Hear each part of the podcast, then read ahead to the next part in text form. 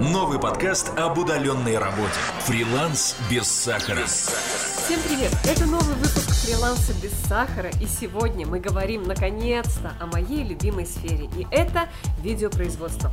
Проработав много лет с видео, я насобирала целую коллекцию ошибок и фейлов, которые творят новички, лишая себя достойных заработков. Сегодня мы собрались в студии фриланса без сахара для того, чтобы обсудить самые распространенные ошибки фрилансеров-новичков в профессии видеомонтажера. Гость программы – человек, результат работы которого вы можете видеть на ТВ, на ведущих информационных интернет-порталах, в кино и на уличных экранах. Его имя Сергей Муха. Привет, Серега! Привет, Лен! Фриланс без сахара. Прежде чем мы э, начнем разбирать вот эти вот самые-самые распространенные фейлы, ошибки, перемывать косточки новичкам, скажи, пожалуйста, почему ты для себя избрал такой вот вариант работы одиночки? Почему ты не работаешь в компаниях, на галерах? Почему ты не ходишь в найм? Вот уже много-много лет. Я хожу в найм, но больше по договорам подрядов на разовые работы, потому что я уже, наверное, лет пять работаю дома, и, э, скажем так, я настолько привык, у меня атмосфера здесь способствует работе. Я сейчас не представляю себя в офисе, сидящего целый день под чьим-то надзором, под командами. Для меня сейчас это уже, наверное, будет шок. Мгм. Какие еще плюсы, кроме отсутствия надзорщиков, ты видишь вот в самостоятельной работе? По финансам как оно? По финансам намо- намного выше средней зарплаты Мгм. в такой отрасли на офисе. Сколько лет ты уже работаешь видеомонтажером? 2001 года вообще, а в телеке 12-13 год. То есть это почти 15 лет суммарного стажа. Ну, где-то так. То есть ты все знаешь о видеомонтаже? Ну, все знать нельзя. Надо постоянно чему-то учиться, что-то пробовать, развивать, потому что если взять какую-то базу и с ней работать, то она устаревает. Нужно О, развиваться. Да, да, это ключевой момент. Но и здесь, пользуясь случаем, я бы очень-очень хотела тебе сказать спасибо прилюдно на весь подкаст, потому что ты действительно очень щедро делишься своими знаниями. Я благодаря тебе сильно выросла в профессии. Это значит, что э, в эфире там или на интернет-порталах появилось больше качественных видосов, и у людей не течет кровь из глаз. Спасибо тебе большое. Да, не за что. Я как-то к этому сам пришел, набивая синяки, и мне не хочется, чтобы мои друзья, коллеги, они тоже вот шли через терновый куст. Новый подкаст об удаленной работе. Фриланс без сахара. Давайте теперь обратимся к тем людям, перед которыми стоит целая заросль терновых кустов, которым только предстоит вот этот вот долгий, очень увлекательный, суперический путь к вершинам видеомонтажерского мастерства. Итак, переходим к ошибкам, с которыми сталкиваются новички. И самая первая ошибка, она состоит в том, что люди не знают, к сожалению, самой сути профессии, не знают основ монтажа. Вот открываешь, например, видос новичка и видишь два общих плана состыкованы там или две панорамы. Как бороться с такими вещами? А, Я таких работ очень много вижу в интернете. Я Мгм. мониторю, например, э, разные темы, даже иногда и свадебные, Мгм. потому что у меня много друзей в этой сфере работает. Мгм.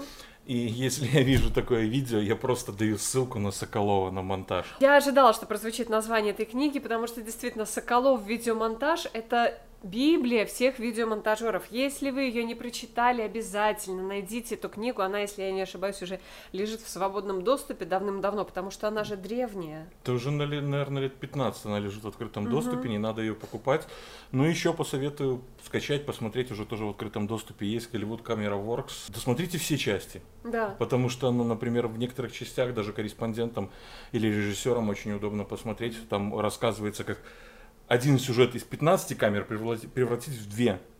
И как потом это монтировать? То есть, ну, уроков хватает. Берите, читайте, смотрите. Это не проблема. Да, и самое главное, я подчеркиваю, на начальном этапе, для того, чтобы избежать вот этой вот ошибки незнания основ монтажа, начните с очень старых источников. Они будут актуальны еще много-много лет. Это основа и суть режиссуры монтажа, без которой профессионалом стать невозможно. Согласен? Азбука. Фриланс без сахара. Следующий фейл, который очень часто встречается у новичков, это отсутствие понимания эстетики кадра. Что я имею в виду? Вот очень часто монтаж в себе имеет, например, такой элемент, как интервью, да? И вот человек говорит в кадре какие-то, например, умные вещи или глупые, но это нужно по задумке, да? И вот, например, начинает ковыряться в носу. Ну, очевидно, что если вы монтируете ролик, скажем, про эксперта некоего, то вот эту эту вот штуку обязательно нужно вырезать или перекрыть ее чем-то. Какие вот еще прикольные такие вот фейлы ты встречал, когда люди, ну, не очень чувствуют эстетику происходящего да, на экране? Таких много, на самом деле, когда интервью на улице, вот идет человек такой и замирает, и тупит в кадр. Такой момент эстетики съемка еще на, на фоне мусора. То есть ну, иногда интервью на фоне мусорок, либо каких-то бомжей идет, либо еще что-то. То есть человек вроде бы красиво вещает, но сзади такое творится, что это просто обнять и плакать. Или вот моя любимая тема, это когда снимается интервью где-то в помещении, и в кадре огромные такие розетки с жирными проводами. Как тебе вот это? Бывает. И, или, или батареи какие-нибудь, да, вещает, например, эксперт серьезный, а у него там батарея, тряпочка висит. Ну, это же проблема и автора сюжета, и самого оператора, например, эм, Извините, товарищи коллеги с телевидения, но просто многие вот операторы, работая по 10-20 по лет на телеке, они уже задолбались. Им не так уж и много платят, требуют от, их, от них много, техника тяжелая, порой даже очень старая. Они приходят, им нужно отснять 2 минуты интервью и 15 минут потратить на перебивки. И все, они уезжают, они свои деньги получат. Ему плевать, что будет сзади. Угу. Вот, он пришел в кабинет, кабинет Г, фиг с ним, снимаем напротив окна. Окно белое в какашку, угу. мы снимаем. На стенках розетки или спинкой стула заерзанной до черноты обои мы снимаем. Ему фиолетово. Если человек творит, он этот кабинет разберет по запчастям, переставит как надо, да. и будет все красиво. Да, но мы все-таки про, монта... про монтаж сейчас и про начинашек. Вряд ли начинашки дадут такую задачу, как справиться с проблемой пересвеченного видоса. Я думаю, что начинашка не справится. Но если, допустим, у вас есть возможность откадрировать план, где розетки у вас на половину кадра, или перекрыть его баннером рекламным, если позволяет концепция видео, например, то мне кажется, это нужно обязательно сделать. И обязательно указывать оператору на то, что ну вот ты здесь налажал. Или если клиент, не дай бог, еще сам снимает видео, потому что такие тоже бывают у начинающих видеомонтажеров, сказать ему, не снимайте на фоне грязи, мусора, бомжей, как ты правильно говоришь, и прочего адского трэша. Диалог должен быть со всеми, и с режиссерами, и с операторами, и с теми людьми, которые будут в кадре. Фриланс без сахара. Давай к следующему фейлу перейдем. Я против использования ломаного софта. Я знаю, что очень многие начинающие видеомонтажеры очень часто экономят, ну, типа, э, руководствуясь такой логикой, что я попробую на ломаном софте, потом мне понравится или не понравится. Я против этого на самом деле очень сильно, потому что, ну, во-первых, нужно уважать труд людей, которые делают этот софт, а во-вторых, ломанный софт выдает глюки с которыми справиться начинающий человек не сможет сразу. Я поддерживаю эту идею. Сам я монтирую на лицензионном софте. На лицензионном софте, вот, угу. язык заговаривается. Давай. Вот. И лицензия реально рулит, э, и я больше не понимаю таких людей. Вот у меня есть знакомые, которые зарабатывают по пару тысяч долларов в месяц. Угу. Они сидят на ломаном софте, на полностью на ломаном, на всем. А они говорят, денег жалко мне не жалко.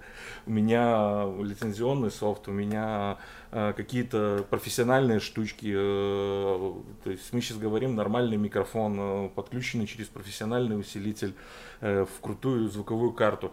Я это купил не для того, чтобы музыку слушать, я это купил для того, чтобы было комфортно работать. Мы обещали лайфхаки в самом начале, и я вот сейчас лайфхак хочу сказать.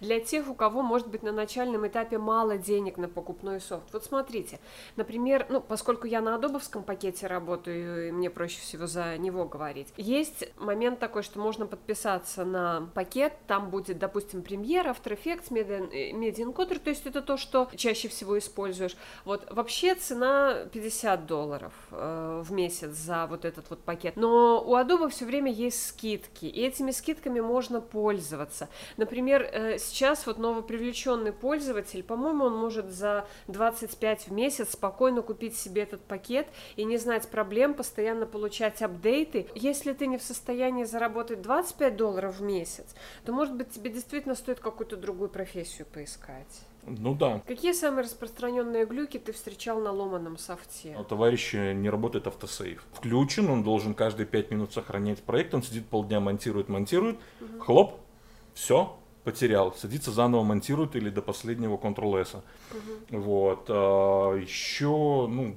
например, по записи звука а, да всякое бывает, бывает даже какие-то щелчки, например, в ломаных плагинах для аудио, иногда начинает саксофон подыгрывать. Угу.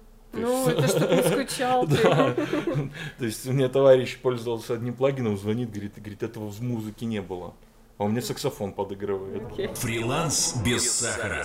Следующая проблема новичков это то, что они не специализируются. Что это значит? Ну, на мой взгляд, очень-очень деструктивный путь это когда ты приходишь в профессию, выучиваешь какую-нибудь софтинку, и тебе кажется, вот сегодня я смогу монтировать клипы, завтра это будут свадьбы, послезавтра это будет коммерческое видео, скажем, для компании, которая консалтингом занимается, послезавтра я начну делать анимационные ролики, после-послезавтра возьму еще какой-нибудь там проект с какими-то еще фишками и наворотами. Вот мне кажется, это очень неправильный подход, когда на начальном этапе так распыляются. Ну почему неправильный? Вот для начала надо попробовать все. То есть, может быть, ты станешь гениальным свадебщиком и будешь только этим заниматься, и народ к тебе попрет. Вот. А может быть, ты анимационные ролики начнешь делать. То есть, ну, надо попробовать э, первые полгода поделать разные проекты, да тем более фрилансеру особо выбирать не приходится, за что платят, и за то и берется. Слушай, ну это же можно просто погибнуть на почве просто конкуренции с другими людьми. То есть ну вот смотри, представь себе, Серега, я понимаю, что это очень тяжело представить, но представь, вот 15 лет назад ты выходишь на биржу фриланса, на FL.ru, например, и на тебя валятся вот эти вот заказы. Сегодня сделай мне слайд-шоу, завтра анимируй мне персонажа из готового темплейта или нового нарисуй. Ты, ну то есть это долгие ночи бессонные, когда ты доучиваешь в экстренном состоянии то, чего ты не знаешь. А через это надо пройти. Как бы так нельзя прийти и сказать, я монтирую кино, я делаю это круто. Надо, надо набить себе шишек или послушать тех, кто уже этим занимался, пообщаться с ними и понять, где тебе вот, э, вот твоя ниша, проход вот к твоим заказчикам, потому что, ну, не попробовав, не узнаешь. Ну хорошо, я услышала твое мнение. Мое все-таки оно состоит в том, что нужно выучить одну штуку классно и зарабатывать на ней классно, показывая ее клиентам свое портфолио. Ну, например, Ох, боже мой, ну пресловутая свадебище. Избитая тема, все почему-то считают, что видеомонтажеры со свадеб начинают, некоторые ими заканчивают, что свадьбы монтируют только опущенцы. Ну, не знаю, это тоже отдельный как бы разговор. Мне кажется, что если ты уже монтируешь свадьбы, научись это делать хорошо. И вот когда ты их научился делать хорошо, тогда и, и они тебе надоели, допустим, тогда уже меняй сферу. Ну, так везде. Так везде, потому что, например, придя на телек, делая только новости, вот, всю жизнь не будешь их делать, ну, просто надоест одно и то же клепать, там принцип рыбу собрал, перекрыл, да пошел этот кофе пить. Угу. Вот. Э, все равно надо пробовать себя в других э, сопутствующих отраслях. Если вы упали в такую нишу, как э, делаю все, дешево, это самый простой путь заработать деньги, но это самый простой путь на, на, нажить себе проблем, потому что э, сам, ну, все знают, в самом низком ценовом сегменте самый большой геморрой. Да, и конкуренция самая большая, и шлака очень много, да. и на выходе тоже получается абы что, а не конфетка. Но, кстати, тут еще одна ошибка, вот ты ее уже на начал формулировать, да, я ее поточнее очерчу, это то, что на годы зависать в одном жанре или в одном сегменте, это тоже очень плохо. А, да, лучше вот раз в год, либо раз в 2-3 года начинать смещать свои интересы и делать что-то новое, другое. То есть посидел ты, помонтировал сюжетики для кого-то, начал делать э, потом какие-то мелкие рекламки, может mm-hmm. быть в рекламе попрет. Mm-hmm. Ну, сначала попрет по мелким заказам, задолбаетесь работать, начнете поднимать цены. Уйдет э, часть клиентов, которые платили мало, э, люди начнут присматриваться, что берет подороже, mm. делает получше со временем, начнут давать более приятные заказы. Даже если вот э, монтировать простые видосики, кто-нибудь потом документалочку пробную подкинет. Mm-hmm. Одну, вторую, третью. Глядишь, завяжетесь в документалке. Есть будете делать красивые фильмы, будем все их смотреть. Фриланс без Еще сахара. одна ошибка, с которой я сталкивалась, это то, что в стремлении самосовершенствования с нуля ставишь себе запредельные задачи и с ними не справляешься. Сейчас объясню, что я имею в виду. Например, ты начинающий видеомонтажер и учишься делать, скажем, красивые анимационные титры. Казалось бы, почему бы тебе не сходить на видео Hive, не купить эти титры за 15 условных единиц, раздербанить этот проект, посмотреть, как он был сделан, что-то для себя узнать новое, научиться на примере чужом делать крутые анимационные титры, а не читать бесконечное количество тьюториалов, не смотреть бесконечное количество тьюториалов о том, как с нуля сделать анимационные титры, там, положить на это долгие-долгие часы и все равно сделать хреновые титры, которые не понравятся клиенту. Вот как ты считаешь, использование готовых темплейтов на начальном этапе – это путь к самосовершенствованию или это путь в никуда? Это два пути, и в никуда, и к самосовершенствованию. Дело в том, что, например, взять тот же After Effects, открыть проект и поменять титр, надпись его, да, э, и поставить на просчет, это никакого самосовершенствования. Для начала возьми книжку, прочитай первые 34 страницы, как сделал это я когда-то, потом книжку сожги, а лучше выкини или подари кому-нибудь другому. В первых 34 страницах вы найдете всю механику работы программы. Узнаете, как вот где, что, от чего зависит. А уж потом лезьте в эти проекты. Когда, когда вы поймете, как самому руками что-то двигать, тягать там, анимировать и все остальное, когда вы залезете в этот проект купленный, вам заказчик скажет, хочу, чтобы было так, но вот с перламутровыми пуговицами. Вы возьмете и поставите туда перламутровые пуговицы, потому что будете знать, куда их воткнуть. А не просто выбрать текстовый слой, вбить новый титр, и он 3 секунды, а заказчику нужно, чтобы он был 30. То есть, Не, ну, ос- ос- основы нужно знать, механику происходящую в любом софте, в монтажке, э, в графике, в звуке, нужно знать основы. Серега, ну мне кажется, ты прав, я, я здесь соглашусь абсолютно, но мне кажется, в After Effects ты просто не влезешь без знания основ. Ну ты, ты просто не, не справишься. Да нет, ну почему? Там можно взять проект и просто методом тыка, вот тыкая в слои, найти, где этот долбанный текст, написать его заново, то есть, ну, вот, Слушай, ну если это какой-нибудь простой проект на ну, уровне думаю, про, титрика, про, про титры говорим, да. Да, ну- То есть, най- най- найти, причем э, там везде написано input text here, то есть, ну, впиши текст Ну, сюда и вообще, все. да, это надо быть, конечно, идиотом, чтобы не справиться. А вот, вот уже кастомизировать под, под собственные нужды, да, здесь нужны мозги и, и знания. Как вот ты правильно говоришь, изменение хронометража темплейта, да, изменение чего, цветовой гаммы, ну это тоже Камеру повернуть. О, камеру повернуть, да. То есть этот пункт резюмируем с э, осторожностью использовать готовые темплейты. Это вот такой вот наш лайфхак. То есть не зацикливаться на ограниченных возможностях этого темплейта. И если вы его уже используете, то учиться его кастомизировать так, как будто это вами созданный проект с самого начала. Фриланс без сахара. Следующий фейл, которому нет прощения вообще никак, это новички набивают свое портфолио чужими заказами, чужими работами. Какой логикой они руководствуются? Что вот я посмотрел чужую работу, я понял, как она делается, теоретически я могу точно так же. Почему бы мне не показать клиенту эту работу в моем портфолио? Как ты относишься к таким вещам? А, Очень плохо. А, Недавно в Минске был случай. Появилась новенькая конторка, называлась продакшеном и выставила работы других контор, где они буквально просто вот на съемочной площадке около забора постояли. Не буду никого называть, кто знает, э, они помнят эту историю. Ребята с продакшена приехали, объяснили, что так делать нельзя. А, не знаю, прижимали пальцы дверями или нет, но работу с сайта они убрали. Это делать плохо, потому что, ну, серьезных контор, которые делают крутые проекты, их мало.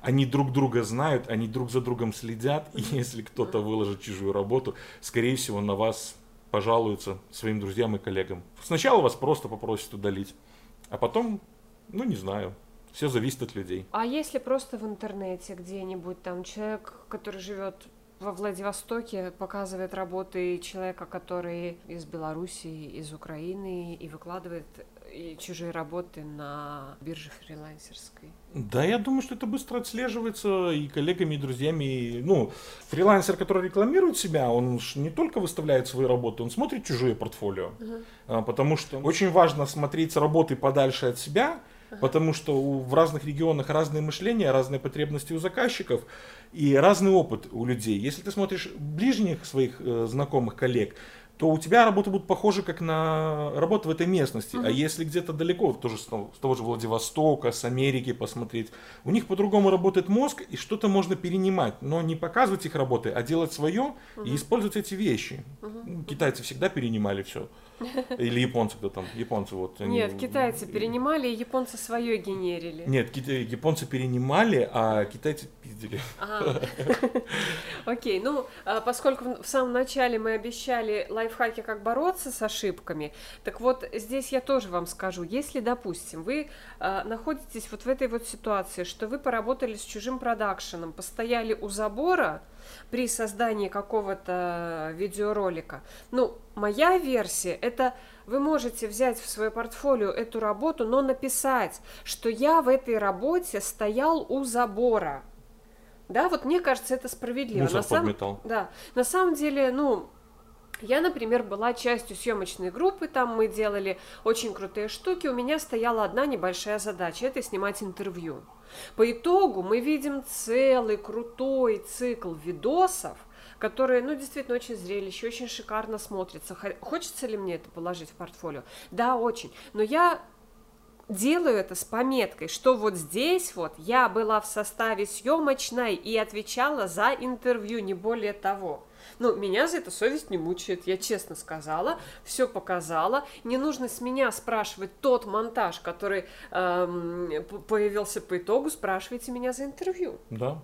Ну, вообще еще на самом деле перед этим надо было спросить у людей, то есть согласны ли они, что твои работы не будут... согласна, ну, ну конечно, Потому согласна. что, например, я этим летом сделал много работ, Э, которые даже вот фотографии не могу показывать в интернете. То есть все авторские права, они uh-huh. вот принадлежат э, заказчику. То есть я не имею права даже показывать в своем портфолио. У меня тоже такие есть. Тоже такие есть, причем э, это подписан договор о неразглашении, то есть я э, целую серию делала видосов для их внутреннего потребления и использования. Вот оно, конечно, жалко, потому что это хочется пополнить свое портфолио, но ты не можешь этого сделать. Я считаю, что нужно соблюдать все хорошо. Фриланс без сахара. Следующая проблема – это начинающие видеомонтажеры не предусматривают расходы, с которыми обязательно сталкивается любой человек, имеющий дело с видео. Это расходы на винчестеры, на апгрейд техники, на какие-то, э, что называется, расходники. Как бороться с этой ошибкой? Как высчитывать бюджеты? Поначалу вот компьютер был не очень сильный, когда ты делаешь простую работу, а потом 40 минут ждешь, покуда она отрендерится, угу. поначалу ты терпишь, ты зарабатываешь деньги, понимаешь, что у тебя нет денег купить, глобально обновить компьютер и все такое, но когда тебя задолбает терпеть по 40 минут, по 2 часа, по 11 часов, я знаю, у меня некоторые знакомые терпят по 11 часов на просчет. Чтобы у меня компьютер работал ночью, я уже давно такого не помню, я вот, вот мне достало, я начал вот чуть ли не все деньги отдавать в железо. На, насобирал, насобирал, насобирал, апгрейд. Место закончилось, апгрейд. Место закончилось, апгрейд. Э, не рекламы ради 7 терабайт в компе и 10 на столе. Угу. Это только винчестера под рабочку, они угу. почти полностью забиты. Вот. Когда вас задолбает, вы потратите деньги за свой комфорт, э, потому что э, подождать 3 минуты просчета ролика, отправить его заказчику, выключить компьютер и идти спокойно спать, это лучше, чем 2 часа сидеть и в 3 часа ночи отправлять ролик заказчику. Потом в 8 утра просыпаться, читать письмо с правками, заново считать, э, держать время, а заказчику тем временем все это дело горит, ему нужно вот в обед уже выдать это вот куда-то на экран, на мега мероприятии, а вы не можете этого сделать. Да. То есть, ну, вас, вас это все равно заставит делать э, сама жизнь. Угу. Так вот, как бороться с этой проблемой? Я бы две вещи вывела из твоего спича сейчас, что первое, будьте готовы, что на начальном этапе вам придется вкладывать, вкладывать и вкладывать в технику, то есть не надейтесь на сверхдоходы первый год, наверное, да, вашей работы самостоятельной. Это первый момент. И второй момент, наверное, не стремитесь хватать огромные в плане рабочего материала заказы, да, не берите там по 500 гигов рабочки с разных камер, если у вас комп просто физически не может этого потянуть. Возможно, вам хватит скиллов это смонтировать, возможно, вы уже знаете, как это сделать, но не берите такие вещи, которые от вас потребуют ресурса, которого у вас нету. Даже не от вас, а от вашей техники. Согласен? Ну, не отговаривай людей. Я понимаю, что ты хочешь забрать все самые дорогие заказы себе и самые крутые. Нет, а, рассчитывайте свои возможности, рассчитывайте свои цены. Если вы берете за ролик 50 долларов, то это только, ну, если вы на это потратите около часа работы, это только на еду, эти 50 долларов, магазин сходи ни о чем. А, вкладывайте больше в стоимость постепенно. Понятно, что вы не поднимете стоимость сразу, постепенно вкладывайте стоимость. С каждого заказа, даже с копеечного, 10 долларов, 20 долларов откладывайте отдельно куда-нибудь подальше и забывайте про них. Когда индюк клюнет, вы их достанете и э, купите себе железо. Э, не тратьте все на еду, не тратьте все на себя, на новые гаджеты, шмотки, тачки, там все остальное. Откладывайте деньги именно на технику. Например, я веду бухгалтерию, uh-huh. э, и я всегда записываю, сколько у меня заработала техника. Uh-huh. Uh-huh. То есть я поехал на съемки, значит, вот э, фотик, свет, штатив, подожди, звук подожди, заработал ты не, не, не путай немножко с вот. монтажами. Давай про, про съемки мы э, отдельно поговорим. Сейчас да, про монтажи. Ну, также и в монтаже монтируешь большой проект, у тебя часть денег это деньги, которые заработал твой компьютер. Угу. То есть он нуждается в подкреплении, его нужно кормить, ему нужно электричество, интернет, винчестера, угу. память, все. Угу. Это стоит учитывать. Ну, я же говорю, то есть получили деньги, не сливайте их все на еду, на себя, оставляйте именно вот на апгрейд. Планово заведите коробку и оставляйте на апгрейд. Угу. Как рассчитать, сколько в год тратится на апгрейд? Давай ты скажешь просто, сколько ты тратишь на апгрейд. Дело в том, что это проблемно просчитать, потому uh-huh. что я не каждый год делаю апгрейд. Okay. Но, например, раз в полгода я вынимаю самый старый винчестер из компании, на него ставлю новый. Uh-huh. Вот. Это плановые работы, которые позволяют все винты держать в тонусе, чтобы они были новенькие, чтобы ни однажды, однажды не ёкнуло и ничего не краснеть потом перед клиентами. Вот. Э, в среднем это от 300 до 600 долларов, до 700 максимум, наверное, у меня выходит. Угу. Слушай, Серега, а не для эфира, можешь ты сказать, сколько ты час работы свой считаешь? А я не считаю часами. А как? Проектами? Проектами, а вот задачи, потому что, ну, есть фотографы, которые говорят, я пришел на площадку, нажимаю кнопку, мне 50 долларов в час. А, а, а если я бегаю, прыгаю, летаю с парашютом, и в это время нажимаю кнопку, это тоже стоит 50 долларов в час.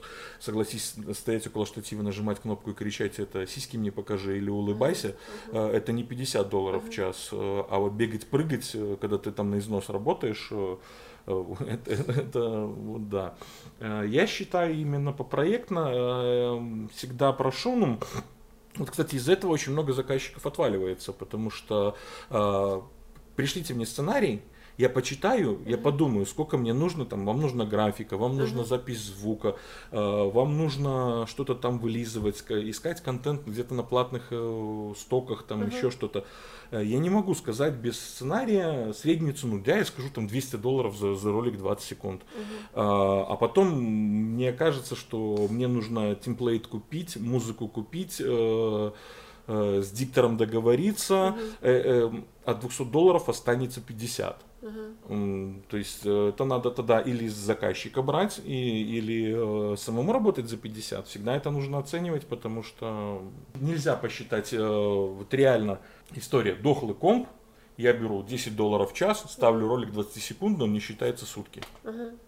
То есть я буду за 24 часа брать 240 долларов. А если мне быстрый комп, я сделаю это за, за 3 минуты. Не, ну смотри, Серега, если у тебя дохлый комп, и ты знаешь, что 20 часов это просто рендер у тебя, то ты вообще не имеешь права заводить разговор про почасовую оплату. Понимаешь, есть же какая-то этика профессиональная, которая предполагает, что вот если ты выставляешь там 10, 20, 30, 50 долларов в час, это значит, что все это время ты будешь работать. Ну, действительно работать. Мы, мы вот сейчас не про съемки говорим, ну, когда у тебя два варианта, да, нажимать на кнопку или, или прыгать, бегать по селам и весим тонуть в болоте. Нет. Это вот когда ты просто сидишь за своим рабочим столом. Вот я, честно говоря, приветствую почасовую оплату. Но в том случае, если мне прислали нормальный бриф, если я вижу сценарий, и если я уже посмотрела исходники все. И, и при этом я знаю, что я могу сделать в час и чего я не могу сделать. Опять же, тоже упираемся в ту же самую мощность компа. Угу. У тебя мощный комп, угу. но проект здоровенный, uh-huh. да, вот uh, ты сделал, все согласовало с заказчиком, отправляешь на рендер, ну, допустим, вот возьмем часовой фильм какой-нибудь документальный, да, uh-huh. он рендерится 40 минут. Uh-huh. Отправляешь заказчику, заказчик доволен, через два дня заказчик звонит, дорогой, запятую в титре случайно скопипастил, пересчитай. А, это еще 40 минут. А, потом мы показали продюсеру или гендиректору, а, вот ему не нравится, каким шрифтом написан он, исправляй. Да, понятно, за это доплачивают, но это 40 минут, 40 uh-huh. минут это уже 3 часа. Но так. в эти 3 часа, смотри, ты же работаешь на этого клиента, ты не делаешь другую ну, задачу ком, ком, ком-то стоит, э, сам по себе считает. Ну, э, ты же... я, я считаю, что поэтому э, э, э эти расходы они должны ложиться на плечи клиента. Ну или, или надо было правильно запятые все присылать, или смотреть вместе с гендиректором, одновременно созывать совещание. Ну разве нет? Это большая проблема у наших заказчиков. Фриланс без сахара. Давай, значит, мы сформулируем вот еще один такой фейл, который мы уже наполовину обсудили, но все-таки нам нужна структура, да? Вот начинашки плохо понимают, как себя оценивать и как оценивать тот проект, который им там, допустим, пришел с фриланс-биржи. Им там дают исходники, говорят, нам нужно сделать то-то и то-то, сколько это будет стоить. И он говорит, 50 долларов. А на самом деле работы там на три дня. Вот как разобраться со стоимостью своей работы? Это, это вообще краеугольный камень всего фриланса. Да. В визуальной сфере, в сфере дизайна, в сфере видео. Смотри, есть такой вариант. Выводить цену однотипных проектов. Вот то, о чем я говорила. Если ты специализируешься на одном, ну, на свадьбах, уже ладно, на Беляне Оскомину, но будем продолжать с этим примером. Ты знаешь, сколько ориентировочно тебе придет материала с двух камер, с одной свадьбы, правильно? У тебя на это уйдет столько-то времени, и вот э, свадьбу можно, значит, э, в эти рамки вписать. Ну, правильно? Ну, меня сейчас послушают э, некоторые свадебщики, некоторые поднимут цены, а некоторые убьют. Угу. Потому что мы всегда пытались учить э, свадебщиков тому, что э, если ты делаешь свадьбу за неделю или за две, угу. э, ты голодранец, ты нищеброд, э, ты работаешь только за еду. Угу. То есть свадьбу нужно делать не больше двух-трех дней. Угу. Если ты берешь за нее, там, допустим, 200 долларов за монтаж или 300, да, да, э, если ты делаешь ее дольше, ты теряешь свои деньги. Ты должен зарабатывать примерно вот какую-то сумму в день. То есть если угу. ты в день заработал меньше 100 долларов при приличном количестве заказов, э, ты про что-то делаешь не так. Ага, ага. То есть, ну, понятно, что если ты в выходной гуляешь где-то по городу, пьешь пиво с друзьями, и, э, либо летаешь на самолете, э, ты не работаешь, э, ты ничего не теряешь. А ага. вот в тот день, когда ты сел работать, если ты заработал меньше своей поставленной цели, ты потерял деньги. Настраивайте себя так, э, и цену вот подбирайте такую. У меня есть такая планка, при расчете стоимости, uh-huh. даже за минимальную работу, то есть я всем говорю, отрыв попа от дивана стоит uh-huh. 50 долларов, uh-huh. а дальше uh-huh. обсудим. То есть если я берусь за ваш проект, это уже 50 долларов, uh-huh. а, плюс мы дальше смотрим по работе. Если проект несложный, я там могу прикинуть ну, в раза два.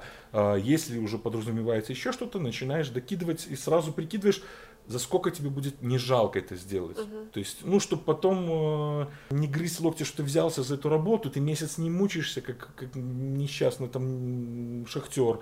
э, и еще непонятно, когда деньги получишь. И делайте поправку на заказчиков. То есть, если вы с кем-то работаете постоянно, вы знаете их бзики. Угу. Знаете, что будет 10 переделок, заложите немножко больше цену, чуть-чуть, ну, чтобы uh-huh. компенсировать. Хорошо, вот когда ты дожился до того момента, когда ты смог говорить клиентам или продюсерам, с которыми ты сотрудничаешь, что отрыв моей попы от дивана стоит 50 долларов.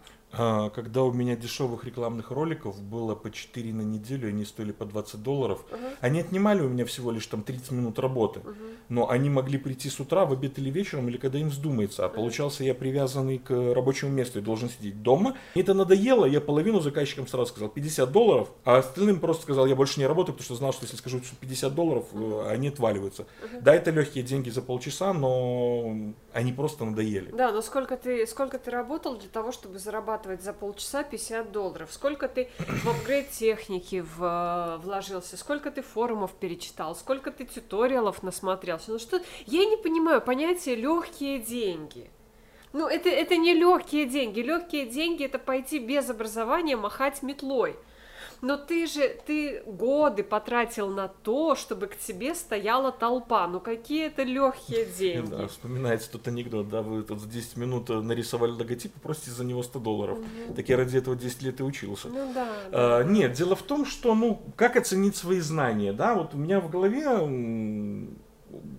какой-то рой непонятной информации, да, Э, я что-то делаю, иногда даже вот у меня голова не напрягается. То есть я монтирую, я не вспоминаю, какую кнопку нажать. Uh-huh. Я что-то делаю уже на полуавтомате, это уже у меня в голове. То есть меня спроси, как делать. Я подойду к клавиатуре, подумаю, потом тебе расскажу и начну показывать на кнопочки, на рюшечки, как я это делаю. Uh-huh. Это тогда я вот начинаю напрягаться. А когда, а, а, когда, а когда работаешь уже вот столько лет, это делается все на полном автомате, э, это реально легкие деньги, потому что у тебя голова отдыхает, а руки что-то делают сами по себе. Такая работа началась, когда э, сменщик ушел э, на сесечные на месяц. Угу. Я вот 30 смен работал один по 14 часов. Жесть. И я где-то на 25-ю смену понял, что я не понимаю, что происходит вокруг. Угу. То есть я сижу, что-то делаю, приходят люди, сменяется сценарий, я что-то делаю, я не помню, что я делал. Но, но все же готово, все пошло в эфир. И вот это вот э, такая школа была, которая научила э, работать, э, не напрягая мозг. Да, но я все-таки против работы на износ, потому что, ну, это по молодости хорошо, а когда тебе уже 30, это, знаешь, как-то так... Ну, такой опыт нужен. Ну, нужен, конечно, но тоже оценивайте свои, свои силы. Если, мне кажется, если человек меняет профессию, становится видеомонтажером в взрослом таком вот уже состоявшемся э, состоянии, да, у него там плачут малые дети и коты, а он ночами сидит, херачит, а потом понимаешь, что, боже, я сошел с ума, я хочу смотреть в белый потолок, я не хочу монтировать по 14 часов в день. Таким ну... людям надо идти работать в офис монтажером, то да, есть на телеке, на какие-то мелкие продакшены. Такая работа, она немножко дисциплини... дисциплинирует, э, научит э, быстро решать проблемы, находить косяки, э, выкручиваться, угу. но делать все вовремя. А уж потом можно спокойно пробовать как-то от этого отойти от офиса, либо уйти во фриланс постепенно. Резко это делать не надо. Угу. Нашел одного клиента, начинаешь потихонечку дома в свое удовольствие ковыряться. Угу. Второго, третьего угу. сарафан начал работать. Когда клиентов хватает, в принципе, можно уже тогда посылать телек куда-нибудь подальше и уходить угу. глобально, когда у тебя... Э, когда фриланс достигает хотя бы половины зарплаты, надо начинать думать о том, что уделять больше времени заказчикам, которые платят реальные деньги сейчас. Фриланс без сахара. Следующая проблема, причем это обоюдная проблема и начинающих клиентов, и начинающих исполнителей, это предоплата. Когда и почему исполнитель должен брать предоплату? Как научиться ее брать? Ну, в монтаже все просто. Допустим, светит большой проект, а у вас нечаянно не хватает места на винте. Заказчику uh-huh. об этом говорить нельзя. У вас технических возможностей должно хватать. В, в лице заказчика должно быть идеальным исполнителем. Почему, вы... Сергей? Можно сказать, вы знаете, вот э, я вижу, что это проект очень большой, вы, наверное, заинтересованы в том, чтобы рабочий материал сохранился. На случай, если вы через год еще ко мне придете с, с изменениями в этом, например, проекте, да, вот очень любят даты изменить какие-то, да, то есть тот же самый видос, изменить даты, поменять там титры какие-то и так далее. Ты говоришь, что вот, значит, я в сумму включаю винчестер. Почему нет? Um, на это идут только большие заказчики. Ну, конечно, зачем тебе мелочевка? Вот, э, нет, ну, стоит... Э, я не знаю, я беру предоплату, когда вот реально нужно покупать темплейт, музыку, искать диктора. То есть, например, был у меня проект на трех языках. Uh-huh. А, как я мог, э, ну не, я мог свои деньги вложить, uh-huh. а, заплатить э, приличные суммы за диктора из Канады, за диктора из Испании, заплатить за перевод, заплатить за еще что-то там. Э, я мог заплатить это из своей суммы, но это мой риск. Э, да. Если вдруг что-то не то, оплачивать мне. То есть была, была, был длинный разговор с заказчиком в том, что даже они э, сначала утвердят перевод, потом утвердят голос из uh-huh. 50 вариантов. Причем они реально видят, сколько это стоит. Uh-huh. Э, им было доведено, что это вот сумма, которую получает диктор. Э, при, при оплате идет комиссия, мне это нужно провести через безнал. Э, сумма больше, плюс, ну и ребята, пора бы платить, потому uh-huh. что мы вам, к вам приедем. К вам, к вам выйдет съемочная группа, им тоже надо что-то кушать. Э, потому что, ну, бывают долгосрочные проекты, э, и очень правильная вещь брать э, предоплату именно потому, что оператор, допустим, отработал первые три дня, uh-huh и он уехал домой. Видео принесли мне, монтажеру. Я ковыряюсь с этим проектом месяц, uh-huh. а оператор в это время голодает. Uh-huh. Uh-huh. То есть, ну, он не будет ждать месяц. Нормальные операторы, конечно, ждут, а вот некоторые не ждут. Есть такие. Вот. Э, поэтому при каком-то маломальском проекте среднем и высокого диапазона по цене, обязательно должна быть предоплата. Это гарантия хотя бы того, что заказчик просто не отвернется. Он uh-huh. уже часть денег отдал, uh-huh. уже часть работы сделана, и уже назад э, э, не повернешь. Uh-huh. Потому что ну, юристов хватает. Тут тебе на, на самом финале перед сдачей фильма скажут до свидания, деньги не перечислим. Да и придется платить всем остальным людям из своего кармана. Фриланс без сахара. Еще один фейл, наверное, давай уже последний, хотя у нас очень конструктивный разговор получается. Это то, что люди мало учатся. Вот, вот я вижу на самом деле, как с неохотой, выучив три кнопки, начинают учить следующее, да, они читают книжки, не смотрят тьюториалы. Как быть? Что, что делать? Да сиди дальше в своем говне. И то правда. Не, но дело в том, что если ты ничего не умеешь, знаешь три кнопки, у тебя и заказы будут такие. Если ты будешь Э, из месяца в месяц, из года в год показываешь, что ты лучше и лучше работаешь, тебя быстрее кто-то увидит. Увидит дорогой продакшн, увидит дорогой э, заказчик, да, дорогое предприятие. То есть, ну, заказы не падают с неба, они падают э, э, либо по хорошему сарафану, либо по хорошей рекламе, либо по хорошей самой рекламе, когда ты сам себе продаешь. Э, но чтобы хорошо продавать, нужно хорошо и показать. Угу. Это, без этого никуда. А что у тебя, кстати, лучше работает, сарафан или ты вкладываешься в рекламу? Я не вкладываюсь в рекламу. Ага. Вообще. Я тоже нет.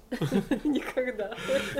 Нет, ну просто э, я всем рассказываю, покуда работал на телеке, много оброс связями, начались какие-то халтурки, эти халтурки расползаются, да и когда наша конторка вот это ухнула, э, много народу понаделало своих конторок. И все помнят добрым словом, и время от времени обращаются. То есть, если у тебя есть хотя бы 10 маломальски постоянных заказчиков, то есть, ну как постоянных, раз, два, в три месяца приходящих, uh-huh. то считай, в каждом месяце будет одна-две работы, uh-huh. которые не дадут тебе умереть с голоду. Uh-huh. Вот. А дальше они что-то будут подтягивать, либо кто-то им э, задаст вопрос, где найти специалиста, они спокойно расскажут, если ты их все устраиваешь. Если ты их не устраиваешь, они, конечно, тебя не продадут или не отдадут кому-то. Фриланс без сахара. Вывод, который хочется сделать. Учитесь хорошенечко, монтируйте аккуратненько, не игнорируйте советы старших и слушайте подкаст «Фриланс без сахара». Я надеюсь, что та инфа, которую мы собирали с Серегой ну, мягко говоря, несколько лет. Мы сегодня вы, выплеснули весь опыт, который, ну, не весь, конечно, часть опыта, э, которая была наработана потом и слезами. Вот мы с радостью поделились ею. Спасибо тебе, Сергей, огромное. Всегда есть чем поделиться, и я это делаю бесплатно. Окей, Сергей Муха, наш сегодняшний гость. Спасибо огромное, что нас слушали, слушали, были с нами. Успехов вам в вашем нелегком, но очень классном и приятном бизнесе, труде, работе вашей. Всем пока, фриланс без сахара для вас работал. В эфире «Фриланс без сахара». Новый подкаст об удаленной работе. Кому и зачем стоит становиться фрилансером? Много ли можно заработать на удаленных заказах? Как правильно выстраивать свою карьеру? Как определить стоимость своих услуг? Как организовать работу, чтобы она приносила не только деньги, но и удовольствие? Как обрести счастье в профессии? Все это «Фриланс без сахара».